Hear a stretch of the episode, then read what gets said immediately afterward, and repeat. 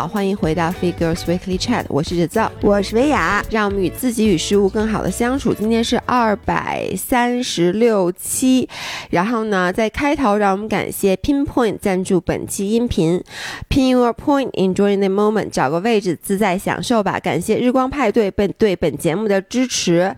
然后在节目开始之前，我们先想以一个比较沉重的心情来，哎呦，别提了，就是昨天我们现在录节目的时候是一个礼拜二，而且我们已经到北京了。对对对，我们到北京了。然后昨天其实就是在我们从澳门回北京的飞机上，对，发生了发生了一起空难。嗯，然后这个坠机事件真的让所有的人都震惊了。对，而且正好是咱们还当时其实是在飞行的途中，对，咱们的航班时间几乎是重合的。对，你知道我哎，我现在说我浑身直起鸡皮疙瘩，是你知道我下了飞机，然后呢，咱们不一开始没开机嘛，后来我就看我妈一直在给我发微信。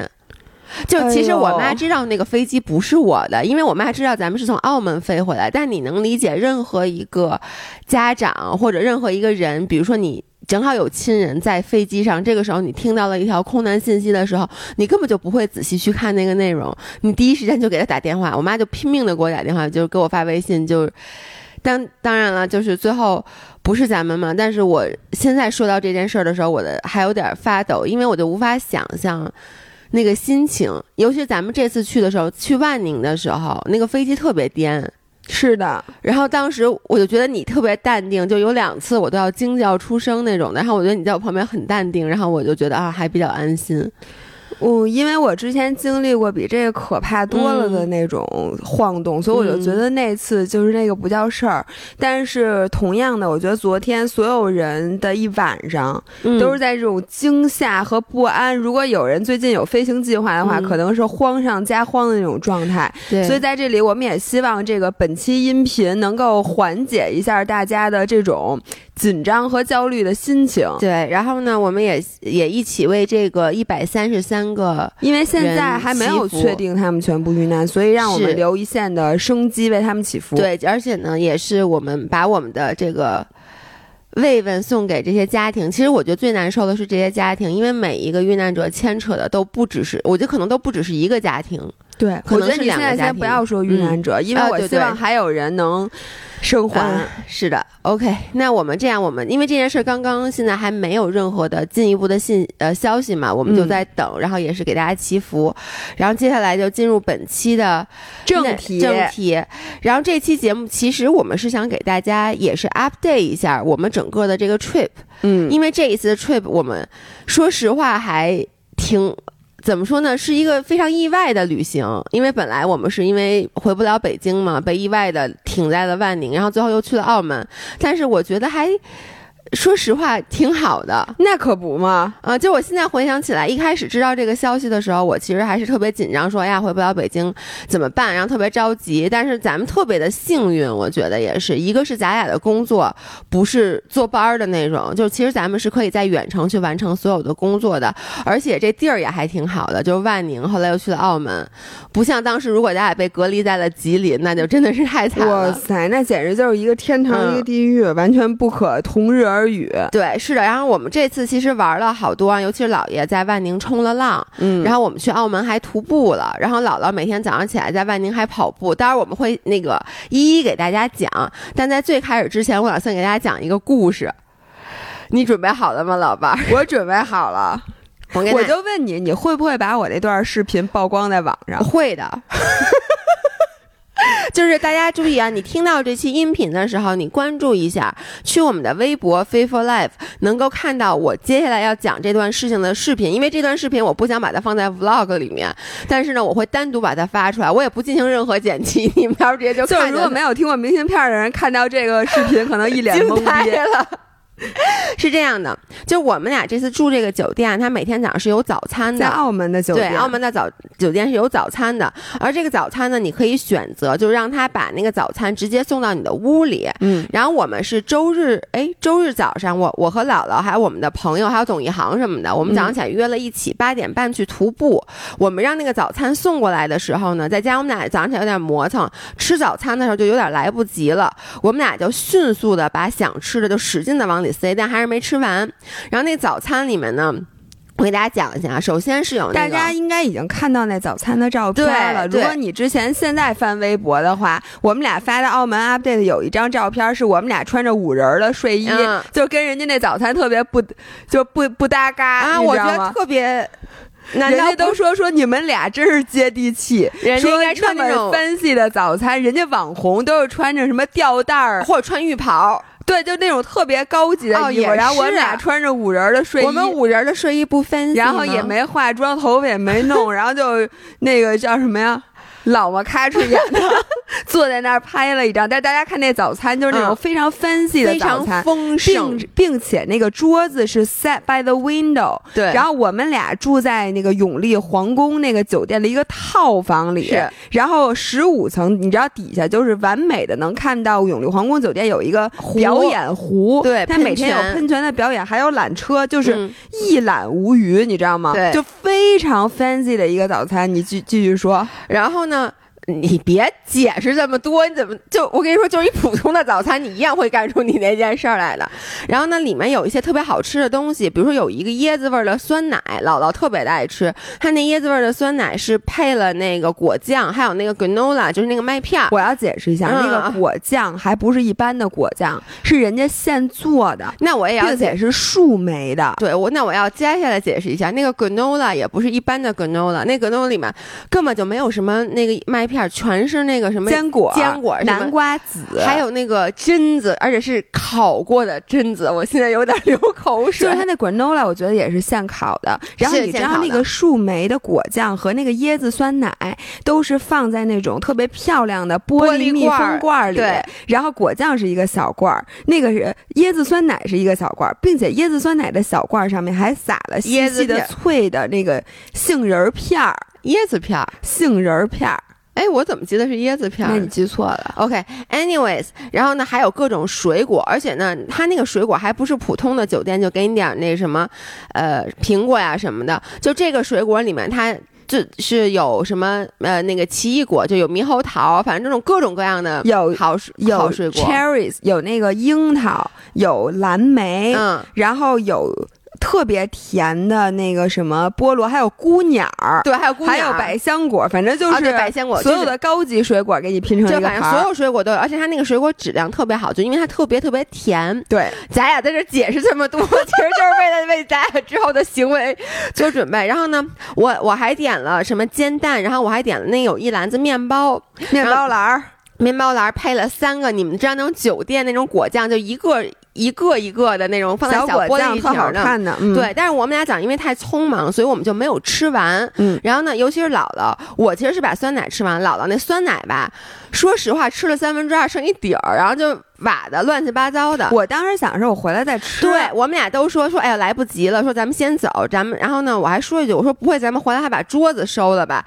然后呢，姥姥还特地写了一张纸条，上面写的就别收，就 please don't 什么 clean the table，对，please don't clean the table。然后我们把那个纸条还放在了那个，因为他那个如果要收，他是会把这早餐桌一起给拉走，就把早餐桌直接都收了。对，我们我们就放那张纸条在上面，就是让他别收，包括我那咖啡也没喝完，我都好几天没喝着配那个杏。杏仁奶的咖啡了，然后我就觉得我是怕，因为一会儿上厕所太多，我就留了一半。我们俩去徒步了，徒步回来的路上，我们还开玩笑说回去以后要把这个早餐都吃了，而且呢，他那小果酱，我说我要带回北京。我能跟你说，就是因为刚才姥爷说了，我们因为早上约了朋友去徒步，所以早餐来不及了，然后就吃了一半，然后。整个徒步的过程中，我就一直在想，我一会儿回酒店先吃哪个？我心想啊，有水果，我先来两块水果，就着那酸奶，而且咱们的那个饮料都没喝。对，我要的西柚汁儿，你要的 smoothie。嗯，然后我在想，那个屋里还有什么什么？就那早餐还有什么什么？我都想好了，就是我回屋之后怎么吃，对，你知道吧？然后这个时候呢，我们涂完步之后。然后就到了酒店，我给大家讲一下啊，那个酒店的过道是一个长长的过道，嗯，然后我快走到房间，我远远看见那个房间的对面有一张早餐桌，对，exactly 是我们俩吃早餐的那个早餐桌，于是我就惊了，对我们俩，我我们俩真的是走走，我们俩对视一眼说。我去，他不是给收了吧？我们俩就是加快脚步，我们俩就跑，从那长廊上直接跑到那早餐桌上，然后我在那早餐桌发现那桌子上已经就是东西的东西跟我想的不一样了，因为我留的那水果什么的都没了，都找不着了，然后堆一堆乱七八糟盘子。因为你们能想象，我们其实这热食我们还吃了一半的，你们知道就收桌子的，就把所有的盘子都摞在一起了，对，然后就乱七八糟的。然后你知道吗？我当时同学们，你们姥姥的第一反应就好像地震之后你在废墟里找亲人一样，然后我就开始把那个盘子全都挪开，开始找我那酸奶，因为我其实最想吃就是那酸奶，大家可以配着视频一起收看。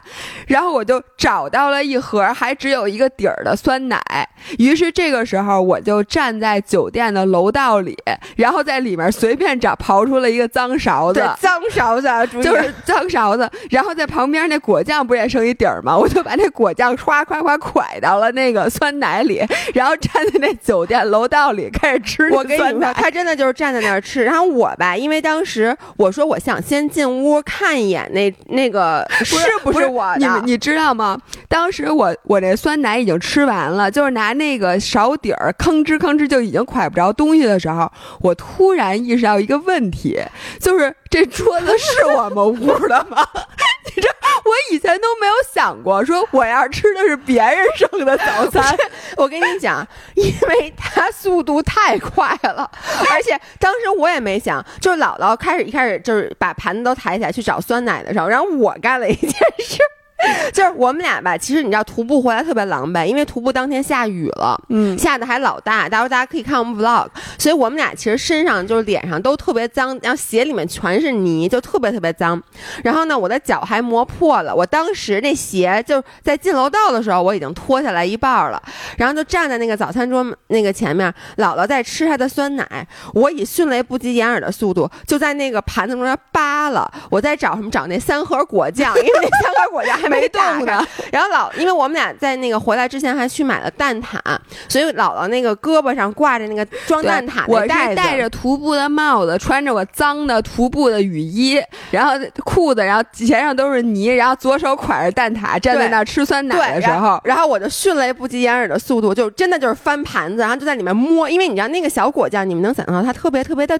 矮就特别小的一只，所以我就把手在里面就葫芦葫芦的时候还葫芦到了燕麦，然后还沾了一手，就找到了三个果酱，而且我是一个一个找到的，然后找到一个我就扔到姥姥，就姥姥不是挎着那蛋挞那纸袋吗？就都是扔扔纸袋里了，扔进去，扔进去以后，我突然就意识到，在他还没意识到的时候，我突然想到这是不是我们的桌子？然后呢，我想我先不吓唬他，为什么呢？因为如果我现在提这个问题，他就是酸奶他就吃不下去了。我想他先好好吃酸奶，所以我就先。转身走到了我们房间，把那个房门打开，然后呢就看到哦，那个屋子里面确实是没有车的。然后我才转身出来，这个时候我已经开始录视频了。然后姥姥在那吃，然后我我就看着他，他突然说：“这是咱们桌子吗？”说：“我操，这不是不不会不是咱们桌子吧？”然后就盯着那个酸奶和那勺，然后呢。我就跟他说：“是是，你别紧张。”然后接下来我们俩就干了一件更奇葩的事儿，因为你们知道吗？那人把我们水果给收了，而且把水果收的时候，他是落在最底下的，他上面还落了两个脏盘但是那水果并没有动。对，就是那水不是，它是切好的，你就说就动了，怎么着吧？就没事儿，反正我们吃剩那两盘水果，他给放在了那个其他盘子的底下，就他把别的盘子落在了我们的水果上面，然后我们就翻翻翻，把其他的盘子抬起来，一看，哎，这水果还行，然后姥姥就把这水果递给我，然后我就拿抱着那咖啡壶和那个已经用过的杯子，然后，而且你知道我做整件事的时候，我特别紧张。你跟做贼似的，我真的是，我说你快点，你快点，因为特别怕那给我们收桌子那阿姨，对，那菲菲律宾阿姨突然站在那楼道里说你们俩嘛呢？因为你知道那楼道里经常会遇到工作人员，就跟你说，就这工作人员嘛。我觉得这件事我特别怕他俩以为咱俩是贼，你知道吗？你知道我当时后来有点后怕。第一，我在吃酸奶的时候完全没有意想过这是不是没没有想先确认一下这是不是咱们的桌子。你说如果万一出现。现一个情景，就是其实我吃的是别人酸奶，比如说咱旁边那屋的，然后旁边那屋这桌子刚熟，然后那两个客人从屋里走出，推开门，发现有一个满身都是泥的，拿手里拿着大包小包的人，正在酒店房间门口吃他的酸奶。你 觉得？对，所以当时就是这个，我就特别害怕嘛。我不是让你快一点吗？我当时都有点急了，你知道吗？然后姥姥吃就在那吃，还还一边吃还一边寻摸着别的东西。反正这件事情，我觉得是。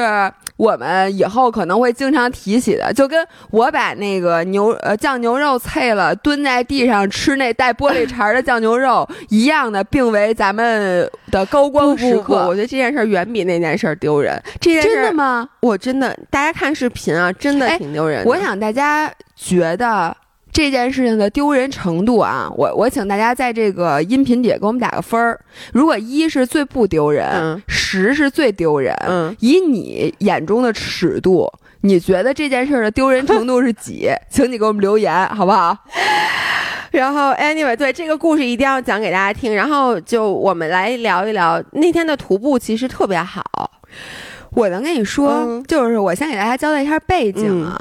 就是我们跟我们徒一起徒步的，就是除了董一航以外，那个朋友是我们俩的高中同学。对，然后我们已经很久很久很久没有见过了。是。然后之前呢，我们中间可能还有一些误会，我觉得，反正就是。呃，但是这已经不是我们第一次见面。我们第一次见面呢，是前一天前一天呃星期五的晚上一起吃了晚饭。嗯，然后在那个晚饭桌上呢，其实我最开始在见到他之前，我是特别特别激动的，又紧张又紧张。我就感觉我见他的时候，就跟我马上要见到面试官一样，因为你知道太久不见了，并且你如果你们中间。在小的时候有一些误会的话，你见到这个人的时候，你有点不知道怎么面对。但是呢，当天晚上他的反应就跟我不一样。我以为我们那天晚上会是一个特别 emotional 的 night，嗯，就然后我就准备好要痛哭流涕了。结果他来了之后就哈哈大笑，你知道吧？就是他表现的就是非常轻松，以至于我很多我想跟他说的话我都没没说出口。但是呢。就是那是坐在那儿聊天啊，然后非常明显的反差就是我们一起去徒步的时候，我发现我平时如果你让我坐在一个咖啡厅或者坐在一个什么地方跟人家好好聊，我反而会很难跟他推心置腹，除非我喝了很多酒，或者是说我。所以那天晚上我们确实点了酒，点了酒，但是丫不喝，对，他最后全给我了，最后我喝挺多，结果他他没怎么喝。然后反而就是那种大自然里面，就是一起去徒步，然后一起走路，然后尤其是下雨了，然后他又帮我背着水，还给我带了条毛巾。哇塞，就是他简直跟我妈一样，还纸巾，就要什么他那包里都有。然后我们我们俩等于就一起在那个徒步的那条山上走路，嗯，然后一边聊天的时候，我觉得我们俩突然一下子就把所有的隔阂和界限给打破了。是的，然后我就那个感觉就是好到什么程度？我觉得。觉得我一秒回到了高中啊！我也有这个感觉。就咱们在徒步的过程中，我就觉得跟咱们仨高中一起去，包括咱们那天晚上吃牛排，就撑成那样，就跟咱们高中咱们仨去吃好伦哥一样。对，就是我是觉得我现在。你看啊，为什么咱们说咱们认识的好多特别好的朋友都是运动中认识的？我觉得和这环境有很大关系。当你们所有的人置身这种野外，或者在大自然里，就是比如说一起去徒步，一起去骑车，一起去跑步，你就一下子把人和人之间的 boundary 就给放下了，你发现吗？因为你在城市里面的时候，很多人你是很多时候你是有身份的，你是有角色的。对，比如说你看见其他的。旁边都是人，然后你处在一个比如说高级商场或者高级餐厅，你总是觉得哦，那我现在要至少得像个人，对吧？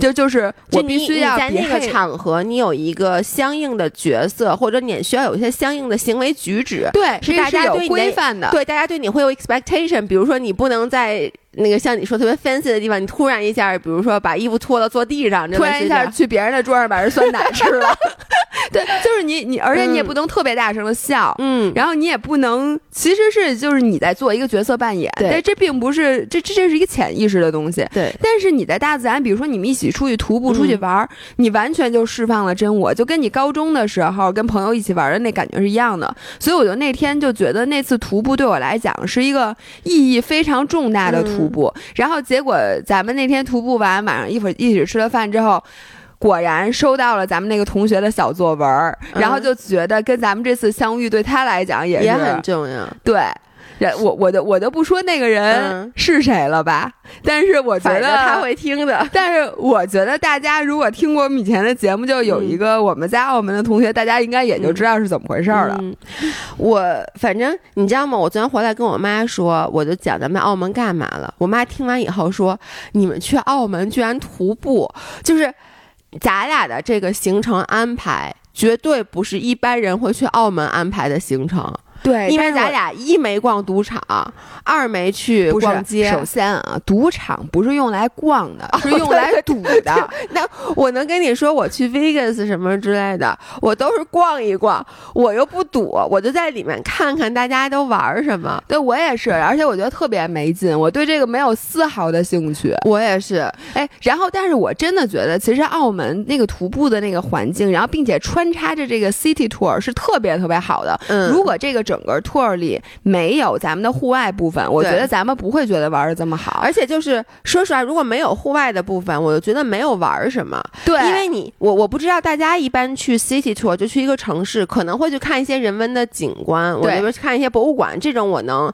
理理解。但是除此之外，比如这次去澳门，如果没有这个徒步，我觉得咱们就是去吃去了。咱们确实也是，你说的没毛病。但是如果没有这个徒步，我绝对晚下午吃不下那三个糯米糍和那个三个糯米糍、半个猪排包、三个冰激凌，然后还有晚上的那些乱七八糟的 吃的，就是是因为就是我觉得这个整个这个徒步穿插在，因为我们之前是在万宁，其实是完全的这个。自然的玩儿，我们待会儿会给大家讲。但到了澳门以后，我一开始以为咱们就是会去逛逛商场啊什么，回归自己城市女孩的本色，对，回归城市。但后来到了以后，立刻姥姥就开始查，说：“哎，我看这有没有什么跑步的路线？”对。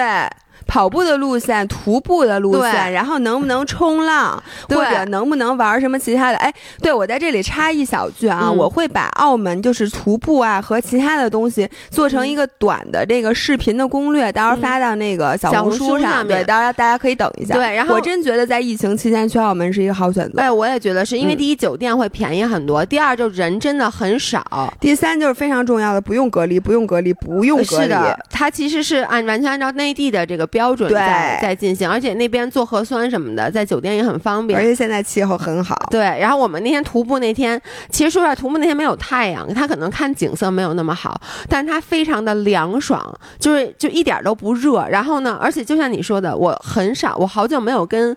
三个好朋友都是女生一起去徒步了，然后我觉得就整个咱们当时的那个状态和咱们当时聊天的那个内容，让我觉得特别的 inspiring，嗯，就是反正开非常开心。然后呢，说一下那个我们之前在万宁，因为好多人都说让我们讲一下在万宁干嘛了。是这样的，我们在万宁没有回北京的时候，一开始我刚刚说了是很紧张的。后来我们俩就想，既然来都来了，那咱俩就在这老老实实的安排一下。于是我和姥姥就这么安排的：每天早上，姥爷变成了一个 morning person。哎，真的，哎，我给大家 update 一下啊，就咱出来多少天呀？从一个礼拜五到一个礼拜一，差不多十天，十天，嗯。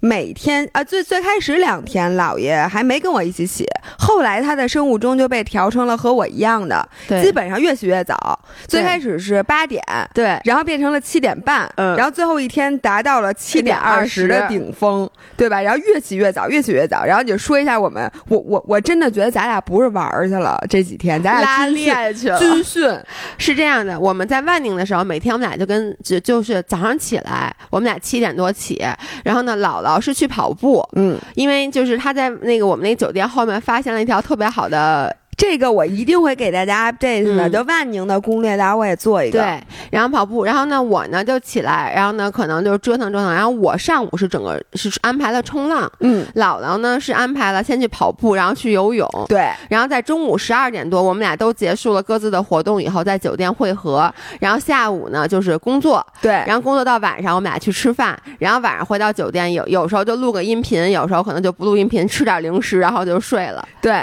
所以就是特别好，哎，我我想先给大家说一下我这次去万宁冲浪的经历，因为姥爷做了一个决定，就是我要在万宁租房了。对，对，是的。我昨天晚上还跟我妈说这事儿，她觉得也行。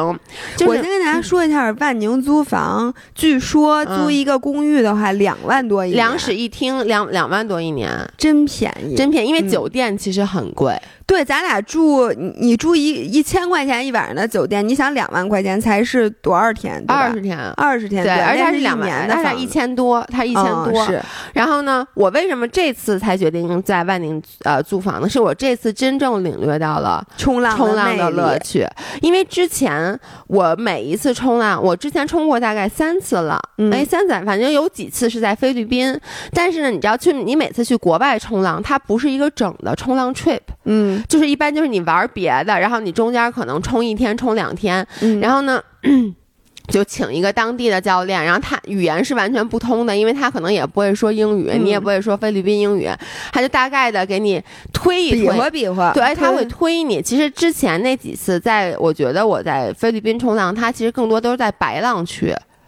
哦，就是那个那个白浪区，就属于贴近岸边儿的。嗯，你你知道白浪区是哪儿吗？不知道。白浪区就是那个浪那浪扣过来了，对，已经变成白浪花了。啊，那个时候呢，就其实你不需要自己抓浪，因为说句实在话，你不去冲，你就就坐那板上，那白浪花来了一样把你给推到岸边儿。嗯，我能给大家讲我第一次冲浪的故事，我直接栽沙扎在沙子里了。就因为你在白浪区，白浪区那浪比较劲大。我第一次冲浪是很早之前，也是在泰国哦，在泰国。然后当时我根本不知道冲浪为何物。然后就像你说的，就我后来在万宁学的时候，人家先给你看了一个片子，告诉你怎么着是危险的，怎么着是安全的嘛。我跟你们说，冲浪安全太重要了。一会儿我要给大家小小的讲一个故事。我的天！然后。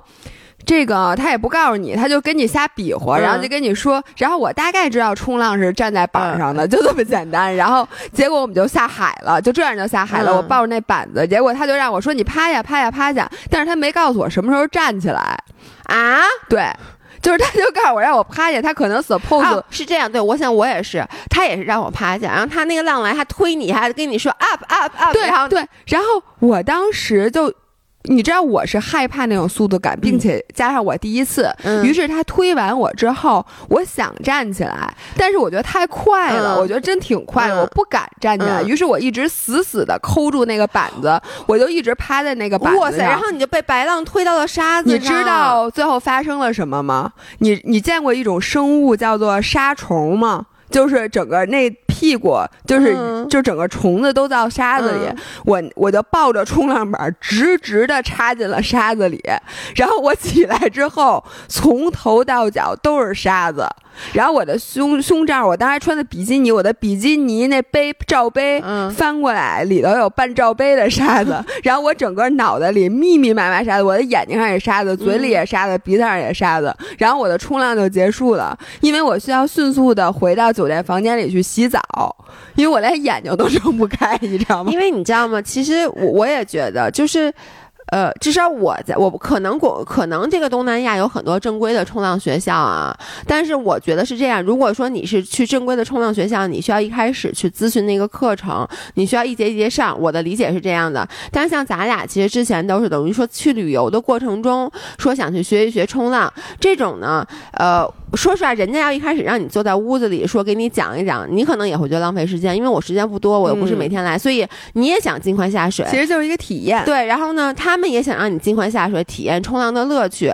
对，所以我之前那次也是，就他没有在岸上给你讲解过多，他基本上就告诉你一下怎么怎么起秤，就是 pop up，告诉你一下，然后呢。都讲的不多，然后就是到水里，就是像你说的，在白浪区，因为那个浪来了，白浪区的那劲儿非常大嘛。然后呢，那浪一来，他一从后面一推，你跟你说 up，然后你一站起来，你就觉得啊，我会冲浪了，因为你站在板子上了。然后后来。我就我最后一次冲浪可能就是国门大开之前的两年，我和那个老爷公一起去了西雅高，就是我们俩那水平，就是老爷公第一次冲浪，我是第二次冲浪，我们就去了西雅高，全世界最著名的冲浪圣地。哪儿啊？在菲律宾，浪高，我跟你说，浪高九米。而且我们去的时候是十一十月份，是那边浪季，你知道吗？就是我就记得当时那个。菲律宾的那个教练，他开着车拉着我们，先去了那个著名著名的那个冲浪点，叫 Cloud Nine。我记得啊，叫 Cloud Nine。那个浪都是桶，就巨高，洗衣桶，洗衣桶那种，就那 barrels。我看了以后，我就说这个浪，我说我可能冲不了。人家说没让你冲，让你看看。然后就带我们到了一个浪比较小的地方，但同样就那次是因为老员工不是吐了嘛？趴在冲浪板上，然后他后来就不冲了，他不冲了，我可能也就我我一个人也不进了。对，而且那个西雅高当时我那次他不是暗冲，他不是从岸边走下去，就他是开船到对到海中间，这是第一，就是我会稍微觉得有点，如果我一个人去，我有点没有安全感。嗯。第二是西雅高的那个底下都是。礁石，嗯，就是为什么它的浪特别好？底下地形，地形对，它都是礁石。你知道吗？每一个浪人，他们的腿上全都是各种的纹身，好多人都是纹身。但那个纹身其实不是因为它为了好看，他因为它被礁石割掉一块肉，它在那纹一纹身把它盖住。就是在礁石里面冲浪是特别危险的，因为你，你知道，你你那那那那你你怎么会到礁石那么深？不是那个礁石一点都不深，礁石很浅。你穿到你那底下就能哦，对，它底下就是各种各样的礁石，因为它所有不同的浪况嘛。然后你得穿长衣长裤。对，就是他们甚至有的人会穿那种比较薄的那种袜子，就是因为脚是特别容易拉到的，可不嘛。对，然后像我上次，然后我就记得有好几次我都被那就那次我就被礁石给刮了嘛身上，然后呢我就。就对冲浪就充满了恐惧，然后后来就一直没冲，然后就到我去年去万宁，大家都记得去年我那个去万宁跟悠悠一起，但是呢，我去年去万宁的时候，其实万宁不是浪季，万宁就冬天是浪季，嗯，夏天没浪，但是除非是台风浪。嗯，所以我去年去冲的其实就是台风浪。我记得我当时在音频里也讲了，就是那个浪大到，就是像 C C，就是我我去那什么打浪那些俱乐部都是不不那天不开门的，他是不会带你下海的，因为他觉得太危险了。但我不就当时说我找了一个俄罗斯教练嘛，战斗的民族，俄罗斯教练拎着我，早上起来七点半我约他，因为当时我是中午的飞机，你就说我多喜欢冲浪吧，七点钟的飞机。其实我也当时不是喜欢，而是我就你知道冲浪就是我觉得。跟滑雪不一样，比如滑雪你去滑五天，除非我都想象不到天气能有多恶劣，说今天雪场不开你滑不了。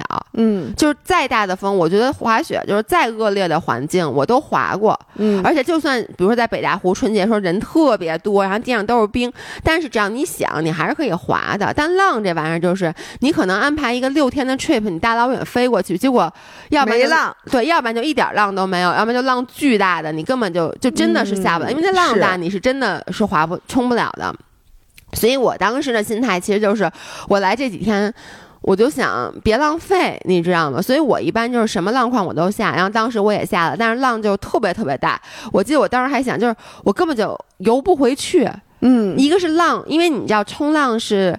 呃，一个是浪的大小，还有一个浪的密度。嗯，就那天那个浪的 frequency，就那个频率特别高，以至于把那浪一个接一个。然后呢，你就往回走的时候，你可能刚越过一道浪，到那个往前走了三米，结果那下一道浪你刚越过去，你还没睁开眼睛呢，下一道浪又把你卷回了岸边。哇塞，我都不能想象，所以就进不去，就特别困难。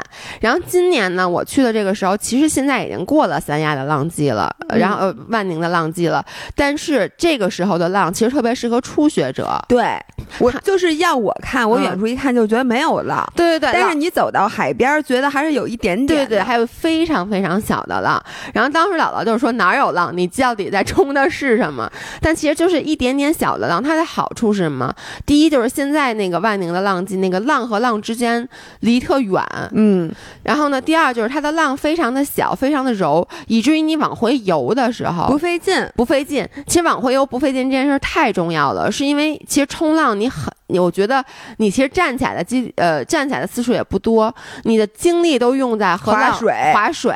然后呢，大家在办公室练的划水，那个终于有用武之地了。是的，然后呢，那个冲浪往里面游的时候，如果说你把你的精力像我之前那几次冲，我之前就没有冲过小浪，嗯，然后呢，每每一次都是我真的游回去以后，我大概要花十几分钟，然后我游回去以后，我已经精疲力竭，我真的就是我想就让我趴在这，别让我动了。就累到那个地步，然后你这么累的时候，下回再有浪来，你因为你往你抓浪也是需要划水的，你其实已经没有劲儿了，嗯，所以就抓不到浪。然后这次呢，前两天我都请了教练，姥姥知道。然后呢，这次这个教练，我就跟他说：“我说我是想好好学冲浪的，你能不能给我讲原理？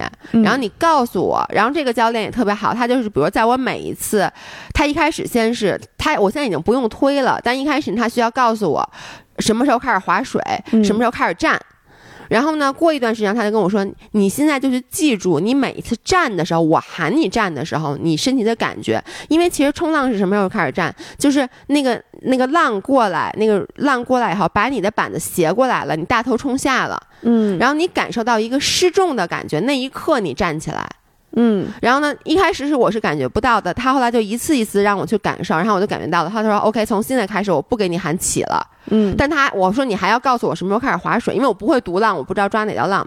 他就说好，他就开始给我喊划水，然后他就不喊起，但是我自己就开始去练起，然后再到后来他就连划水也不喊了。然后第二天他教我大概读了一下浪，然后呢我就开始自己下海了。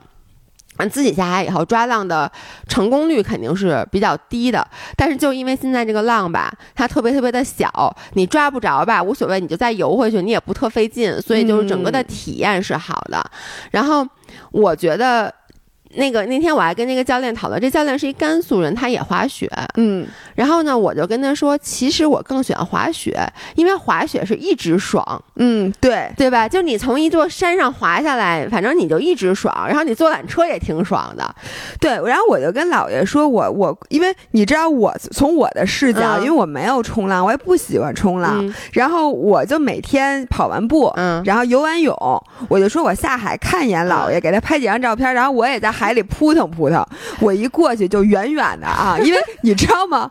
就万宁没浪，现在就是风基本风平浪静，然后大家那海里没什么人，因为其实万宁只有一小块区域是允许你在那儿游泳的，其他那海都不允许你下，所以我就看到很远就能看见老爷，就看见一帽子，因为你知道吗？就是我分辨谁是谁，就只能看帽子，老爷戴一绿帽子，就有一个人戴一绿帽子坐在冲浪板上。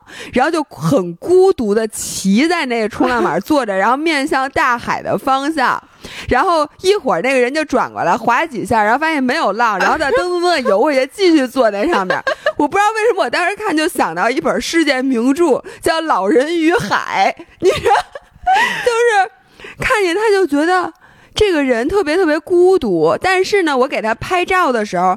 我就看到他终于就抓到那浪来了，然后自己滑吧，砰砰砰，反正扑腾扑腾扑腾，嘿，站起来了，然后站还挺长，然后下来之后张着大嘴冲我笑，然后我那天晚上就问姥爷，我说，你有没有觉得就是呃滑雪和冲浪特别像篮球和足球？对，像那个滑雪，为什么像打篮球呢？就是因为它一直得分，对，一直得分，就只要你腾腾腾，然后节奏特别快，一节比赛恨不得有时候能打到一百多分。对对对，然后我就觉得冲浪特别像足球，就我我就感觉我我我，因为我后来就躺在岸边看着《老人与海 》，然后。就是，就像他们说的，说一个冲的特别好的人，可能一天在真正站在冲浪板的时间也就一分一两分钟。没有，他是每一次冲出来，就是冲冲浪站起来以后，你能划一个四十秒的浪，就冲一个四十秒的浪，已经算最已经非常厉害，就非常非常爽。哦，我以为是一天就能站在上一两分钟，反正就是你感觉你大多数时间在等，在等浪。然后中间还有一段时间是你每次滑完还得往回滑，然后还有的时候你抓不到这个浪，你等于就没没抓着，你又还再再游回去。所以你真正这个高潮其实是非常非常短暂的。然后我我就跟他说，我说所以这俩你你不觉得就特别特别像篮球和足球？是的。然后以前包括我看球，就因为你喜欢看哪个？那当然篮球了。说实话，足球我。人家又该不会有足球迷抨击我，但我喜欢足球。足球我是一直看不懂的，因为我觉得他们就费半天劲跑，然后老不进球。我觉得是这样，你哪怕比一个什么三比三，你都平的都没事儿，但你不进球，就经常零比零，最后罚点球罚输赢，我就觉得啊，不，你不会就想更想看他了吗？嗯，我不会，是吗？我就会觉得特别费劲。那。大家告诉我你是篮球 person 还是足球 person？我觉得这个真的差挺远。就是我就不爱看篮球，我篮球只看集锦。就是我喜欢看什么呢？比如说。锦跟普通进球没啥区别，因为就一直有因为他那个球进的特别啊漂亮，就有很多动作，我就看那个集锦。嗯就像我不爱看自行车比赛，嗯我只爱看自行车的摔车集锦以及冲线集锦，或者他嗯那个、他帮我把这个，比如说环环法今天的这个赛嗯段骑六个小时，给我浓缩成战术的精华，我看一眼。但实际的比赛我也我也不爱看。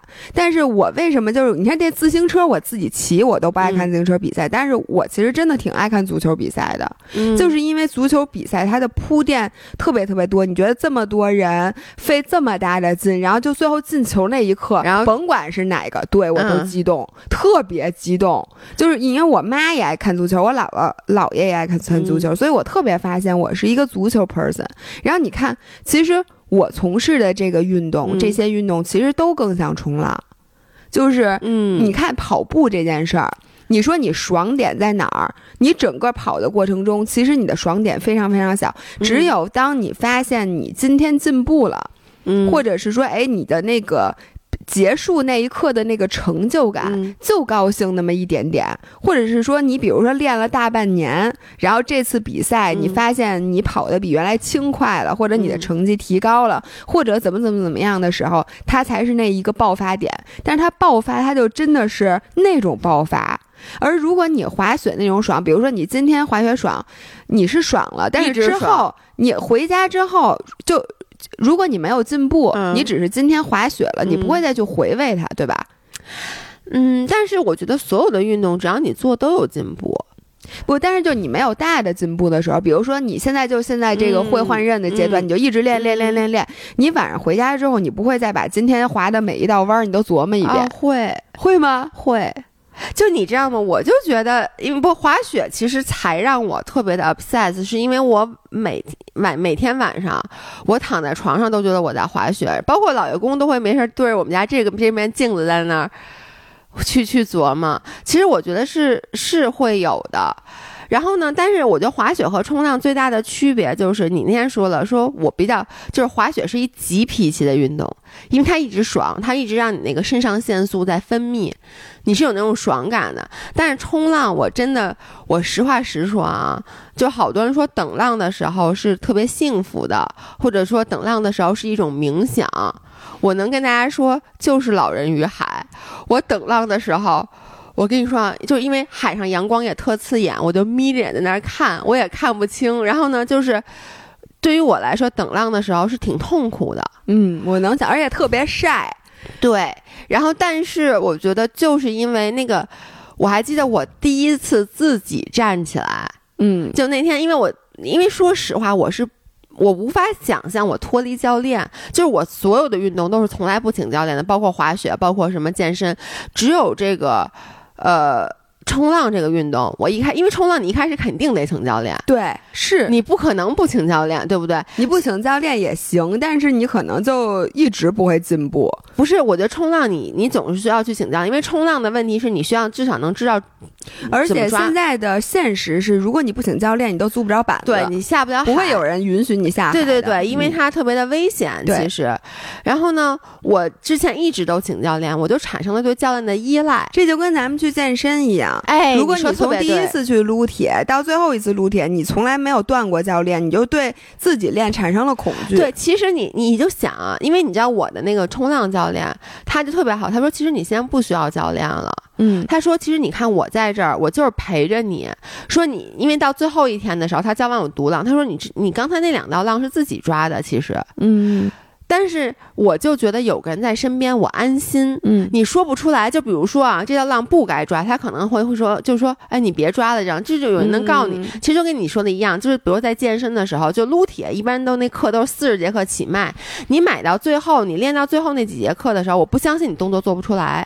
对，你其实完全都会了。这个时候，教练在你旁边，他只是站着。经常你咱们到健身房看那教练在那儿陪学员聊天儿，其实就是说明这学员可能也不太用得着他了。但是有的时候，像我就知道咱们有一个朋友，他就一直请教练，他说就是有个教练在那儿，我就觉得他能督促我。嗯他说要我自己，我可能就。懒去了或者说我会有一些恐惧。我觉得我是一样的，就是因为大海太未知了，你知道吗？就是尤尤其如果说这两天海里的人很多，我可能也不用请教练，我总觉得有人陪我在海里。但姥姥知道，就是甚至有时候一上午只有我一个人，真的是只有你一个人，我都不用找你。我一看见绿帽子 就是所以我会有真的有些恐惧，我就觉得这一个人下海怎么办？然后呢，尤其浪这东西又特别不规律。但是当我自己抓到了我的第一道浪的时候。我觉得这个可能是我滑雪从来就我之前做任何运动都没有过的都没有过的喜悦。我能说，就是我其实挺高兴姥爷去冲浪的，因为我觉得冲浪可能会 balance 他的性格。因为你发现浪人的性格真的特好，跟滑雪的人完全不一样，完全不一样。就是我觉得滑雪的人其实更卷一点儿。就是大家卷装备、卷技巧，或者卷这个卷那个，然后这些人呢，就有一种独特的气质。我觉得滑雪的人是有有一种气质的，就是我这次在松花湖，我觉得体会挺深的。但是呢，你看冲浪的人跟他们完全不一样。比如说，我发现，呃，就这个滑雪的小姑娘都非常精心的打扮。就是他们会更有一部分，有一部分是吧？不是所有人都精心打扮的，嗯，除了你是吧？没有，挺，我的很多朋友是完全不打扮。反正，anyways，我不对滑雪的人说，你你不要改这个 so 这个 offensive，我没有说滑雪的不好，我只是说我觉得滑雪人更卷，但是冲浪的人呢，我觉得他们人的 boundary。更加融合到自然里面，我就觉得他们不是一个人，他们是融在自然里的一个分子。就我觉得这些人更加随遇而安。就比如说，你知道咱们去那个拍徒步的那个片子，不是那摄影大哥？对。然后咱可以讲一下，那摄影大哥那天给我们摄影的时候，我就觉得他不是一般人，因为他穿了一件那种岛服，就大花衬衫，对，戴了一个那种帽子，然后穿着拖鞋，然后在晒夏威夷。出来的似的，然后就是夏威夷那种侨民那感觉，然后晒得巨黑巨黑巨黑，然后在那给我们拍摄，然后后来我就觉得这人肯定冲浪，嗯，结果呢，他给我们发了视频，第二天他又把他那房车开来了，就是他是自己有一辆蓝色的小房车，然后他把里面所有东西都改造了，这套房车是他买的一个二手房车。啊，然后呢，他买来以后，因为。我记得十几万，特别十七万好像特别便宜。但他买来以后，他们就是一个动手能力非常的强的人。他把那个房车自己涂成了那种天蓝色。哦，那是他自己涂的，对自己弄的。哦，跟他的衣服还特别 match。对他等于把这个房车打造成了自己的小家。然后他跟我说，他过去两年里每天都住在这个房车里，就他没有家。他还有一只那个狗，有一只那个叫什么秋秋田还是我那个微博照片里还拍过那只小狗。对。小那个小柴柴，小柴柴，对，等于说他就一人一狗。然后我说，那你每天干嘛？就我说你怎么洗澡？因为他那个房车里面其实是有洗手间的，嗯，但他把他那个厕所改成了储物间，就里面放冲浪板什么的。他说。就在自然里面啊，对，你知道吗？我就问他，就他上厕所是在自然里面，然后他洗澡有的时候就说他就不洗了，他从水海里上来，他觉得他就不用洗了。不是不是，他说的是他从海里面上来，因为你知道很多冲浪的点儿，它有一些自来水，就那种龙头，你可以冲。他说我就因为。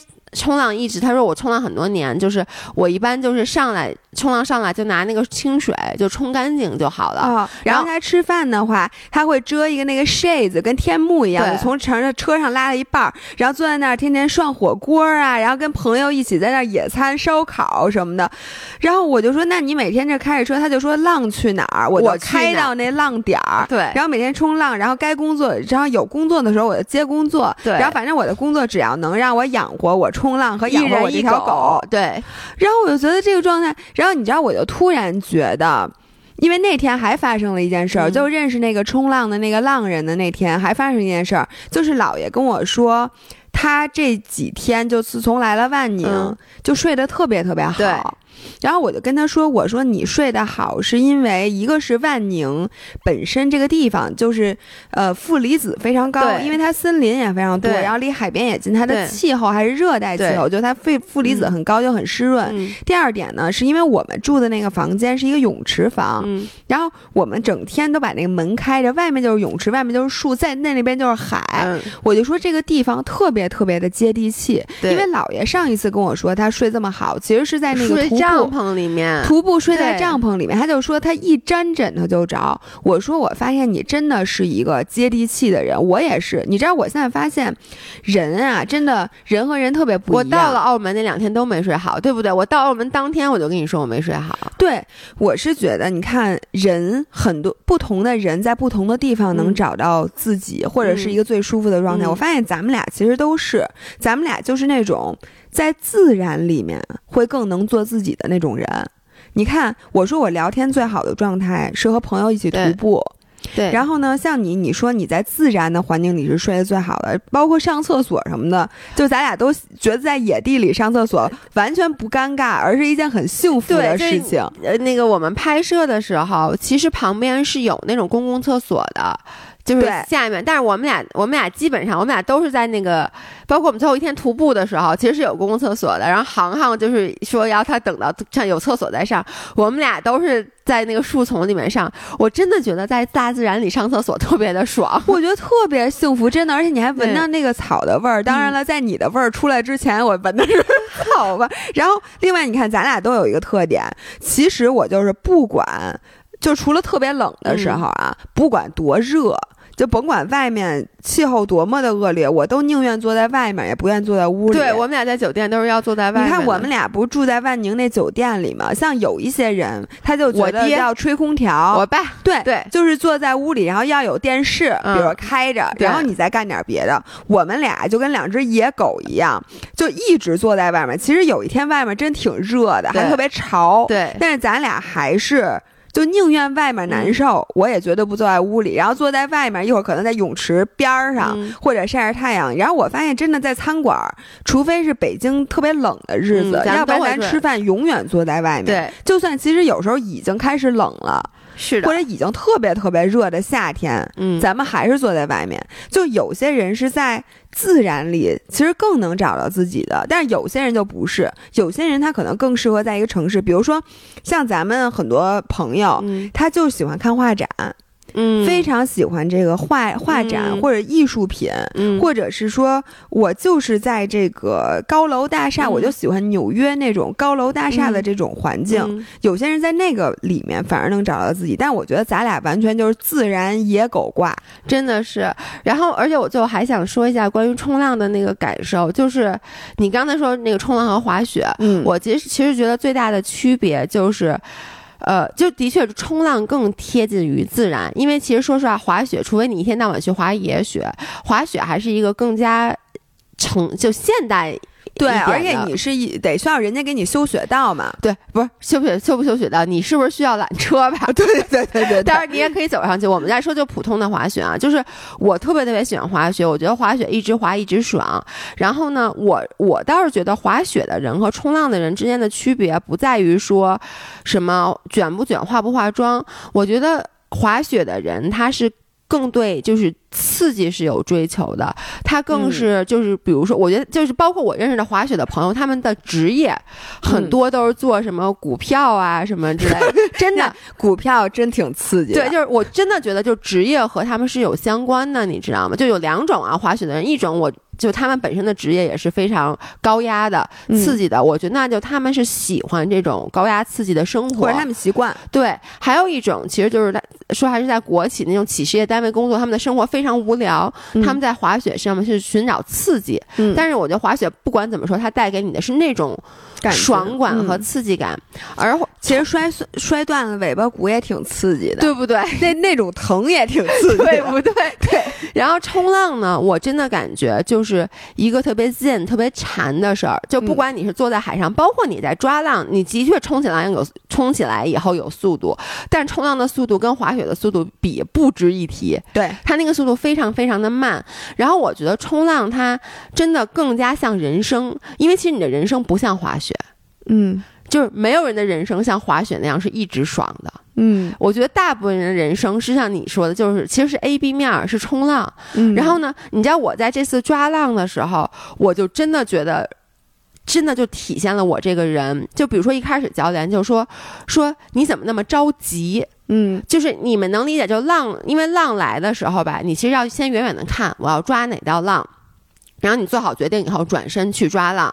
真正的浪人，他们可能会错过很多很多道浪，因为是这样的，就是你坐在，因为你在你那个浪你在海里的这个位置，就你人的位置和浪是要有一个相对的位置的。就比如说你是要在那个浪第二阶段和第三阶段中间等着，嗯那这个时候，你远远看到可能来了一道好浪，这道浪特别好，但是它其实不适合你现在的位置。嗯那有的人就会选择，我就拼命的游，我去抓它；嗯有的人就会选择啊，那这道浪它很好，它不是我的。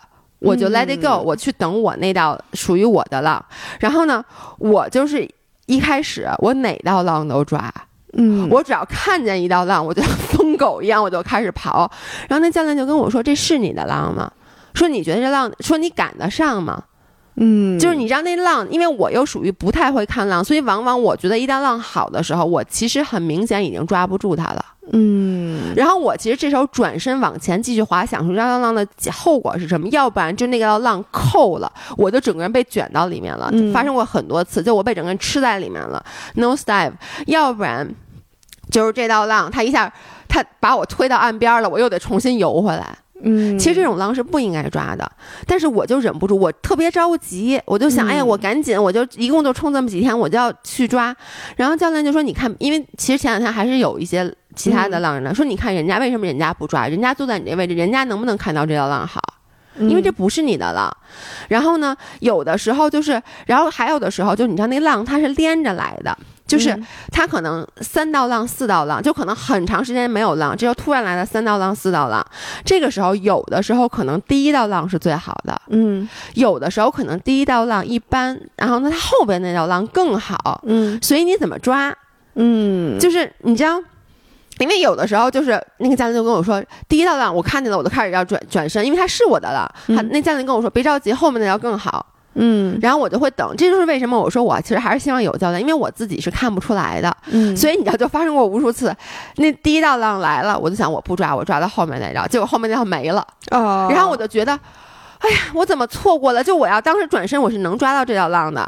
还有的时候就是第一道浪来了，我就想我刚才那道可没抓，这道我得抓，我就啪啪啪去抓。结果那道浪其实特别软，然后我一下站起来我就沉下去了。结果我忽一回头，一道巨大浪把我给扑到底下了。结果那道浪没抓着，对，那道没抓着，所以我觉得这个真的就是，我当时在海上，就是我老人与海的时候，我每次游回去坐在岸上的时候，不是坐在岸上，坐在海里面的时候，我就开始想，这真的就是人生，就是很多机会你觉得特别特别好，嗯，但它可能真的就不是你的机会，其实你抓不住也不可惜。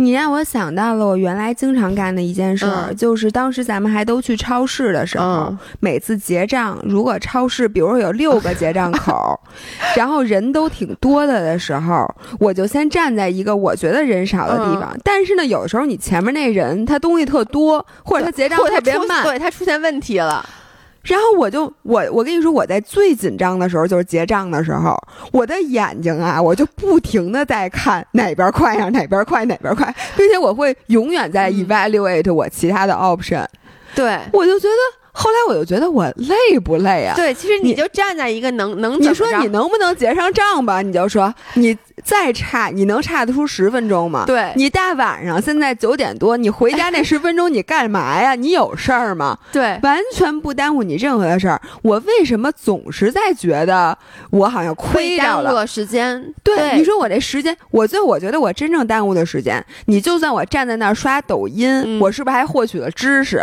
我坐在那儿看其他人结账，谁快谁慢，你除了生气，你得到了什么？就是甭管你是除了你是最快的那一个，其他人都出问题了以外，你都不高兴。对，你知道我，你知道我当时真的想到什么吗？就坐在海上漂的时候，嗯我就尤其是当我就是那个那几个浪我错过了以后，不是错过了，就是有几道好浪，那个教练。呃，就是我我要去抓没抓住，后来教练就以后他就说你不要抓这种浪的时候，嗯我就想到好多，就你刚刚说到抖音，就好多人都说你买为什么不做抖音？啊，说你们俩抖音这么大的船，你们俩不去上，就抖音说你们俩当时要是好好的做抖音，你们俩现因为抖音很多人在抖音上赚了很多的钱，对，获取了很多的粉丝，然后呢，我就每次都跟他们说，我说因为我觉得抖音这个平台不适合我们俩，嗯。我们俩不是那种去做短平快内容的人，嗯。然后我们俩适合做音频，就花长篇大论去跟大家废话，或者说我们俩的视频现在越做越长，一个一个都二十多分钟，就是。呃你让我们俩去做那些 skits，其实就嗯抖音的那种搞笑的或那种视频，我说我们俩做不出来，就我们俩自己本身不爱看，我们俩也能做，但是做完了以后，就是一定不是我们俩内心真正想要的。我以前说这些话的时候，我其实心里还是会觉得有点可惜，嗯。因为谁不觉得可惜？抖音这么大的船，但是那天我真的在海上，我就觉得其实那个抖音就像那道浪，那道浪那么好，我也看见它了。但是我现在这位置，我坐的这位置，我就算努力去抓它，我也抓不住，嗯。而且我会因为努力去抓它，可能错过了后面更好的其他的浪，错过了真正在真正属于你的对，那道浪属于我的那条浪。对我，你知道我听你说完了之后，现在我真的觉得冲浪是一个真的是哲学，真的是哲学，所以怪不得悠悠喜喜欢冲浪，喜欢成那样。然后我就觉得这个叫什么，就是你。我我把这个都归为叫叫什么呀？我觉得自然在自然里面，就是现在我真的觉得这个接地气这件事这三个字对我来讲，真的就是自然给我的很多很多东西。对，就是让你觉得你的这个人生、你的性格、你的气质、你的心情完全就不一样了。所以我现在就想说，这个 pinpoint 就是今天赞助我们的这个，然后他那句话就刚才你读的叫 pin your point, enjoy the moment。然后我觉得 pin your point 说的特别特别的重要，嗯，就是你真的是要找到属于你的位置。对，然后无论是就刚才姥爷说的说冲浪这件事儿，嗯，然后还是说说你到底是一个自然 person 还是一个 city person？然后另外的话，我就想用一句话来总结 pinpoint 给我的体验，嗯就是我觉得它超级适合像我们这个自然挂的这些人。是，哎，你发现没有？就是以前在咱俩还上班的时候，嗯咱们整个的消费观，就是我现在就想，咱们以前干的很多事儿，咱们的嗯消买的东西，不是为了自己的体验，就很多东西你自己很难受，嗯，但是你觉得别人看咱们好看，对，你就会就比如我之前说那细带凉鞋，我恨不得把脚趾头从里面拉出来，就是 其实这个不是属于你的东西，对。但是你为了 impress 别人，包括你以前，我觉得就是现在你看我不我不不拍视频，我是不化妆的，嗯，就包括你刚才说有一点特别对，就是浪人他们的脸上永远是素面朝天的，但是你觉得他们特别美，嗯就你看你见 C C 什么之类的，嗯他们的脸上就永远不施脂粉，因为他们也没法施脂粉。就我在冲浪的时候，我真的连脸都不洗，对，因为你脸上还涂了那五颜六色的那个防晒棒，防晒棒，对，但是你就觉得你整个人是特别。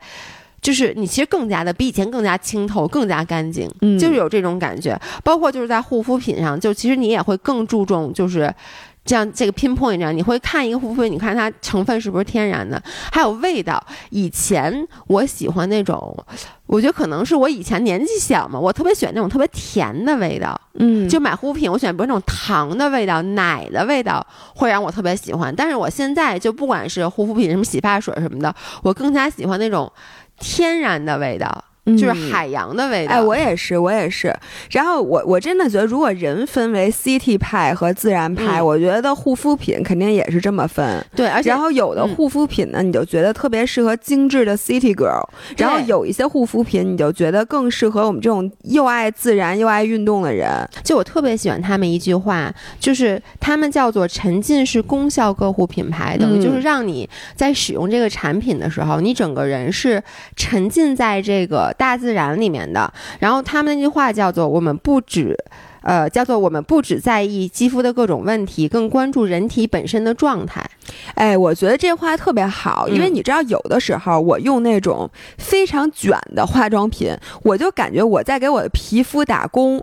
是我皮肤哟这儿长一痘，那我怎么弄呢？我就先什么按摩嗯一百圈儿，我再用这个东西弄它，这个东西弄，而且我还得花钱供着它，我就感觉皮肤是我的主人。对，有包括的时候，你不觉得每天晚上有时候为了做这个护肤 routine，你要准备出半个小时时的时间来，就为了弄伺候他。对，其实你那半个小时多睡觉，其实可能比什么都强。然后我现在就觉得，确实，我们其实是皮肤的主人，皮肤是为你的状态服务的。你说太好了，对吧？然后我就觉得它这个话护肤品，我有一个点打到我了，就是它这个成分其实是和人体自然分泌的这个皮脂。皮脂腺，嗯，皮脂腺的这个成分，皮脂膜，皮脂膜的成分是差不多的。你看啊，我们人体皮脂膜有甘油三酯，有蜡纸，有角西沙，它大概的比例是五比二比一。然后这个可以理解是肌肤的黄金坐标，嗯，所以就是我们皮肤最自然的状态，其实就是这样的配比。然后他们家的这个很多产品，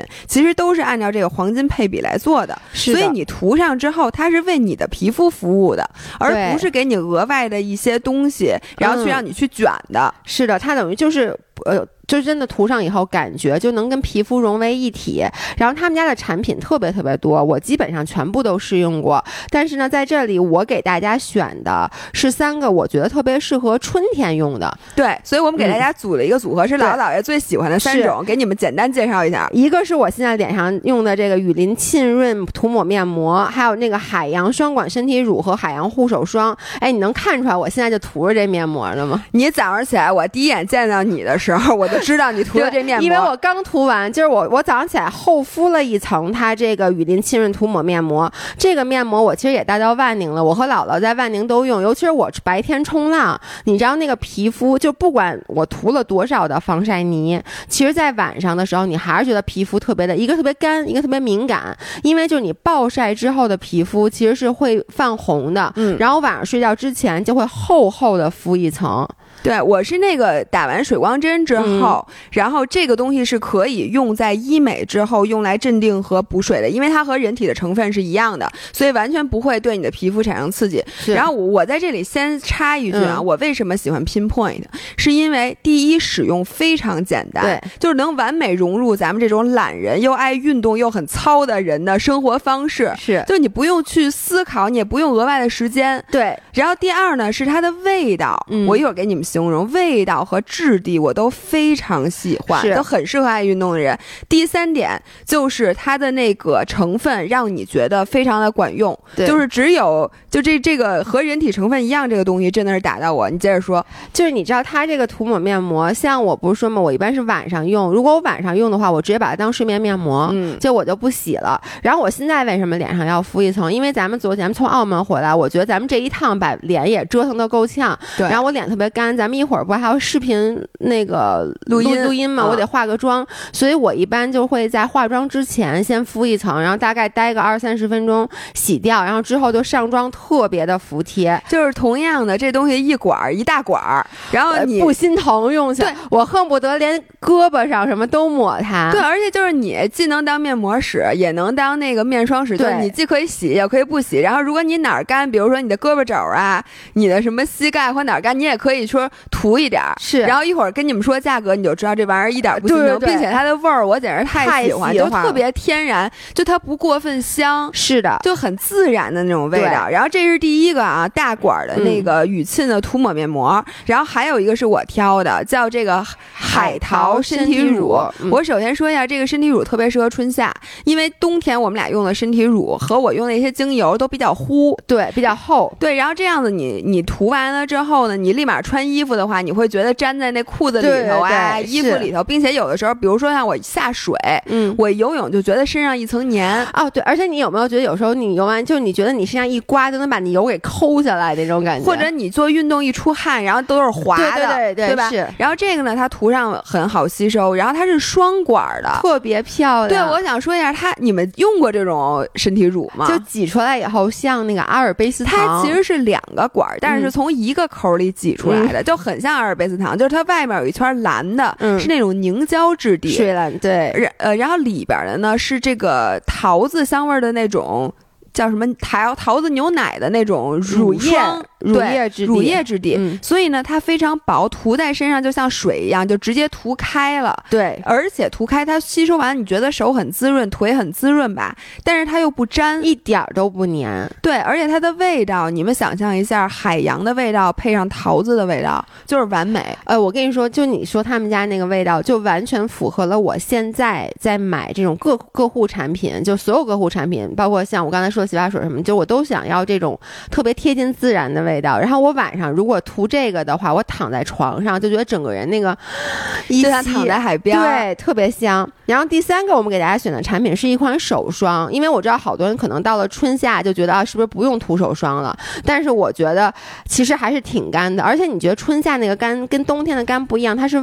外面你可能觉得不干，但里面特别的干，而且会有好多细纹儿。包括我的手，经常被大家吐槽说老爷那个练柔术因为而那个手。且你老晒的话，就很容易长皱纹儿。你说太多你知道美甲也容易。对，你知道我这次冲浪，就因为我穿的虽然是长袖长裤，但我手都暴露在外面。嗯，所以我其实那个前两天我晚上睡觉之前，我不仅脸上厚敷了那个面膜，我在手上也涂了。但是这个手霜，我们为什么给大家选？是因为它特别的有特色。没错，它它黑的。对它手霜，其实啊，这个标点海洋手霜有三个颜色，是黑色、金色、蓝色。但我们在这个套组里面，我选择了最有特色的，我觉得就是黑手手霜，对，但它涂上并不会让你手变黑，它是透明的。对，然后然后呢，并且就非常好吸收，而且不黏腻。因为你知道，如果你就是在热的天，你会出汗的时候，还用那种很厚的护手霜的话，你一出汗就手就一直是滑。滑的，然后矿泉水瓶死活拧不开，对，然后这个就不会。对，然后这个手手霜里面有芍药提取物，然后它是可以缓解缓解手上细纹的，所以呢，就这个组合，我刚跟大家说了啊，一款一百八十毫升的身体乳，一百五十毫升的脸上的涂抹面膜和一款这个呃五十毫升的护手霜。它的价格，我觉得我要吓到大家了。一共只要一百七十九块钱，并且还会额外赠送一个十毫升的手霜和一个八克的清洁泥膜，那泥膜也特别好对，用泥膜特别好用，它是红的泥膜。对，然后呢，这个怎么买？我先说一下啊，大家去那个淘宝找 Pinpoint 标点旗舰店，你就打 Pinpoint，然后呢，你再买找到这些店以后，你直接找客服报暗号“姥姥姥爷”，他会给你发发一个那个优惠的购买链接，对就直接到我们这个 Faithful Life 的链接就好了。因为他们你知道原价就任何一个都不止一百，但是现在三个大管儿加在一块儿只要一百七十九，所以我希望大家，然后我跟你们再次强调，那个那个身体乳，如果你们想试试水柚的，它、它嗯那除了海淘的那水柚的味儿也特别好闻。对哎，没关系，我觉得你们用过之后，你们可能会被这牌子种草，一定会被种草的。对。那所以最后就我们再次感谢标点 Pinpoint 赞助本期音频，然后呢，大家赶紧去买。对。然后今天晚上我们有一个医美直播，然后你其实刚才说的那面膜直播之后也可以用，对，所以所以今晚八点见，今儿晚上见，拜拜。拜拜。